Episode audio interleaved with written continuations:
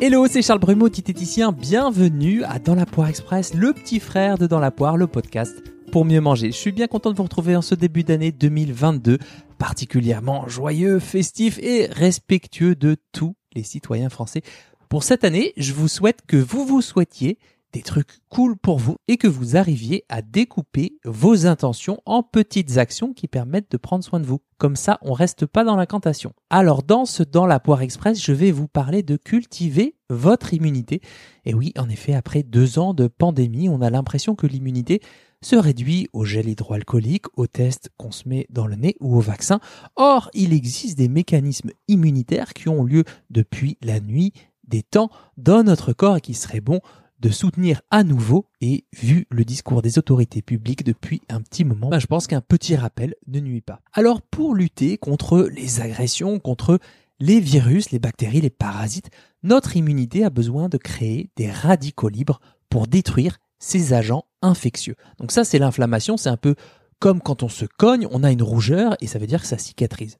Bon, ce qui est plutôt cool notre système immunitaire, mais alors en branle ces lymphocytes B, les natural killers, les macrophages, les cellules dendritiques, et tout ça va agir en produisant des cytokines, des médiateurs de l'inflammation. Or, cette inflammation, je le répète, c'est plutôt une bonne chose à condition que le système ne s'emballe pas. Qu'est-ce qu'on peut faire au niveau de l'alimentation? Moi, j'ai ciblé trois pistes. C'est pas du tout les seules, mais trois pistes qui me semblent prioritaires. D'abord, prendre soin de son microbiote intestinal puisque c'est le siège de maturation des lymphocytes effecteurs matures et d'autres cellules qui vont se charger de nous défendre.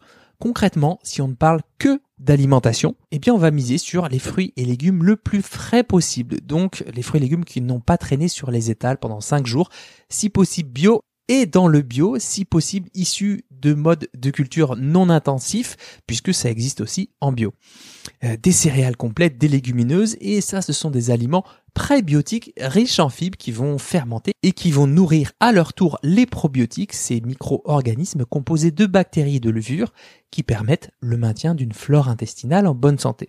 Alors on n'oublie pas non plus la couleur, hein, avec plein d'épices qui contiennent euh, des antioxydants comme le cumin, le cuma, le curcuma, le curry, mais aussi les aliments lacto-fermentés comme le kéfir, le kombucha ou le pain au levain, selon votre tolérance intestinale. Ensuite, deuxième point assez facile à mettre en place, les graisses de qualité. Pourquoi? Parce que ce sont des procurseurs des prostaglandines, qui sont des substances dérivées d'un acide gras, et si elles proviennent d'oméga 6, surtout d'oméga 6 d'origine animale, elles seront plutôt pro-inflammatoires, et nous on a vu que ça nous intéressait pas trop puisqu'on cherchait à contrôler cette inflammation, et si elles viennent des oméga 3, des acides gras polyinsaturés, Là, elles auront une action plutôt anti-inflammatoire pour simplifier. Alors qu'est-ce qu'on fait? Eh bien, on consomme plus d'huile de colza, de noix, de cameline, de lin, des petits poissons gras une à deux fois par semaine, des œufs de filière bleu blanc et euh, aussi euh, des noix en entier.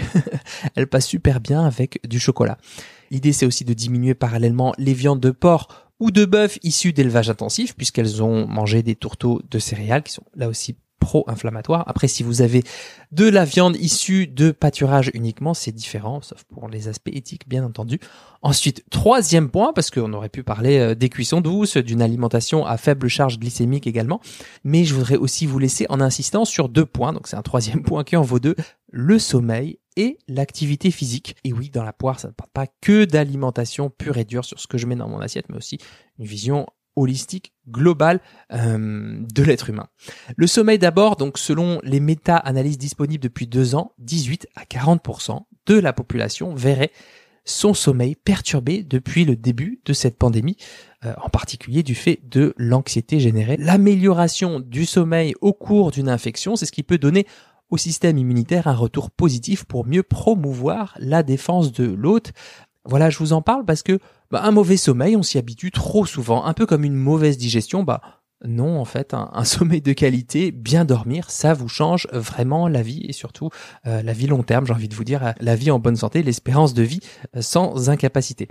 Pour la partie alimentation, euh, c'est est-ce que entre le dîner et le coucher, j'ai assez de temps pour digérer, hein, puisque la digestion va générer de la chaleur et que le sommeil, bah, lui, préfère plutôt un corps qui va se refroidir légèrement pour aller vers la nuit.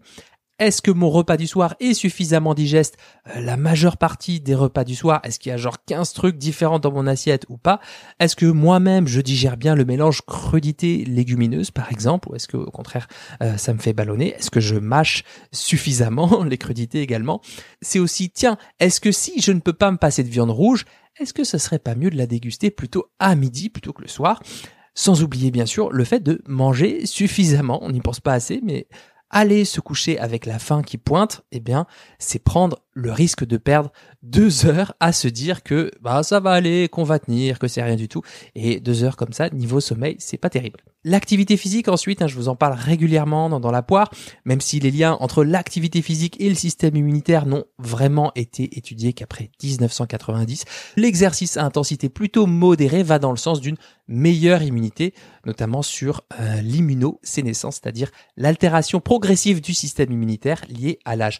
Pour ne prendre qu'un exemple issu d'une étude de début 2021 publiée dans la revue Nature, eh bien l'activité physique va stimuler la production de cellules hématopoïétiques sont des petites cellules situées dans notre moelle osseuse qui vont elles-mêmes servir à la production de nos chers petits lymphocytes qu'on a vu au début de l'épisode qui font partie de nos cellules immunitaires. Donc voilà, l'activité physique, le mouvement dès qu'on le peut, chacun à son niveau, c'est toujours bénéfique et ça coûte vraiment pas cher en stratégie de prévention. Voilà, pour ma part, l'hiver c'est une saison super compliquée à gérer pour moi parce que le froid me congèle sur place. J'ai vraiment aucune envie de sortir marcher, de faire des alternances de marche ou de course. Mais pourtant, quand j'y arrive, je vous assure que j'ai un regain d'énergie après, un regain qui dure le jour d'après. Ça change aussi un peu ma, perception du monde ou à défaut le rapport que j'entretiens avec ce monde qui tourne parfois assez bizarrement, il faut le dire. Voilà, avant de vous laisser, je voudrais quand même dissiper un petit malentendu s'il y en a un, puisque je suis très écouté par les pros de santé. Je voudrais pas qu'il y ait un malentendu qui se glisse. L'alimentation, le sommeil et l'activité physique n'empêche pas d'attraper euh, ce fameux virus, ni d'être sujet à ce qu'on appelle les cas graves. Néanmoins, l'immunité, c'est aussi le fruit des comportements, euh, des habitudes, des réflexes de toute une vie. C'est aussi une manière de prendre soin de soi sur le long terme et de donner plus de chances à son organisme de se défendre des agressions extérieures. Et par là même, rien qu'en diminuant la consommation de viande issue de l'élevage intensif, on prend aussi soin du microbiote de la nature puisque euh, il a fallu déforester des hectares entiers pour élever et nourrir ce bétail et donc réduire d'au moins autant l'habitat d'autres espèces et donc résultat bah, des espèces qui ne devaient pas se croiser se croisent ce qui favorise au passage le risque de zoonose voilà la boucle est bouclée Sachez aussi que je bosse actuellement sur un épisode spécial en deux parties sur l'alimentation et immunité avec un spécialiste du sujet qui n'est pas super disponible en ce moment, mais moi je laisse jamais tomber, vous me connaissez. Et je sais aussi que vous vous posez beaucoup de questions sur l'alimentation en tant qu'outil de prévention santé. Voilà, moi je suis bien curieux de savoir ce que vous faites au quotidien pour cultiver votre immunité à vous. Ce que vous pouvez faire, c'est me l'indiquer dans vos commentaires sur Apple Podcast ou sur Spotify et au prochain épisode, j'en prendrai deux trois que je lirai à haute voix pour vous faire une petite dédicace. Voilà, je vous souhaite un bon appétit de vivre et à très vite pour un nouvel épisode de Dans la poire.